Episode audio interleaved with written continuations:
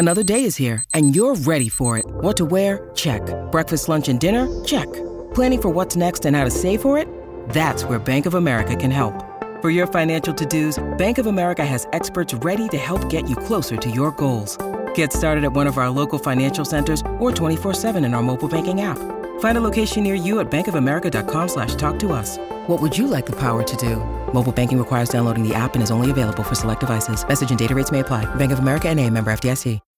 When you need mealtime inspiration, it's worth shopping Kroger, where you'll find over 30,000 mouthwatering choices that excite your inner foodie. And no matter what tasty choice you make, you'll enjoy our everyday low prices, plus extra ways to save, like digital coupons worth over $600 each week. You can also save up to $1 off per gallon at the pump with fuel points. More savings and more inspiring flavors make shopping Kroger worth it every time. Kroger, fresh for everyone. Fuel restrictions apply. Comment la série Plus belle la vie a-t-elle changé la télévision française?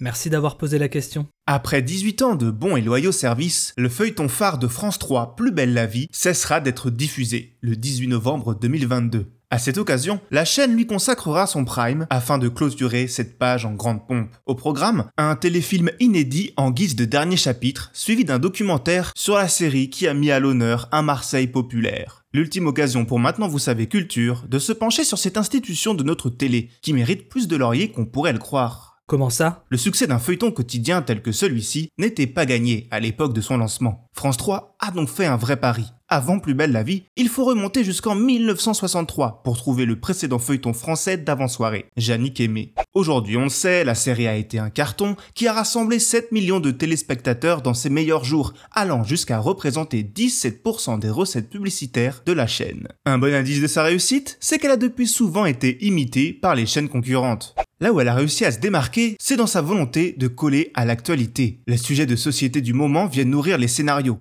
Plus belle la vie a donc parlé d'addiction à la drogue, d'écologie, de PMA ou d'homosexualité. La série peut se targuer d'avoir représenté le premier baiser entre deux hommes de la télé française, ainsi que le premier mariage gay. Celui de Thomas et Gabriel, personnage récurrent depuis le début de la série. Et même dans sa conception, le show a su se montrer innovant. Ah bon? C'est-à-dire? Innovant dans sa façon d'écrire de la série en France. Marc Roux, scénariste et dialoguiste pour le show, explique. Nous avons démocratisé les ateliers où les scénaristes fonctionnent de manière collaborative.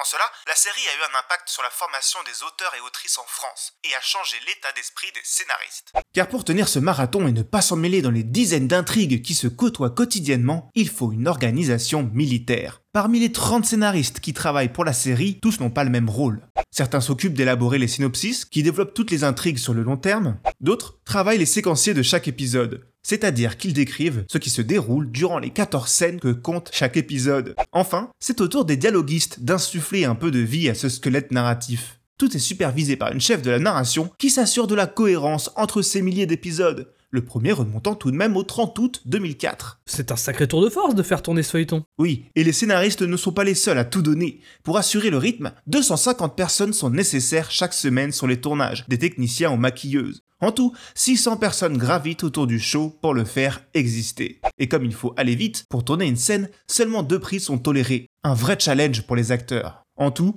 trois mois environ sont nécessaires entre l'écriture et la diffusion d'un épisode. Plus belle la vie, c'est 17 saisons, 4665 épisodes et 3290 personnages qui ont donné vie au décor du Mistral, le quartier fictif où se passe la série.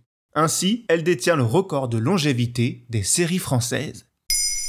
Maintenant, vous savez, un épisode écrit et réalisé par Jonathan Oppard. Ce podcast est disponible sur toutes les plateformes audio et si cet épisode vous a plu, n'hésitez pas à laisser des commentaires ou des étoiles sur vos applis de podcast préférés.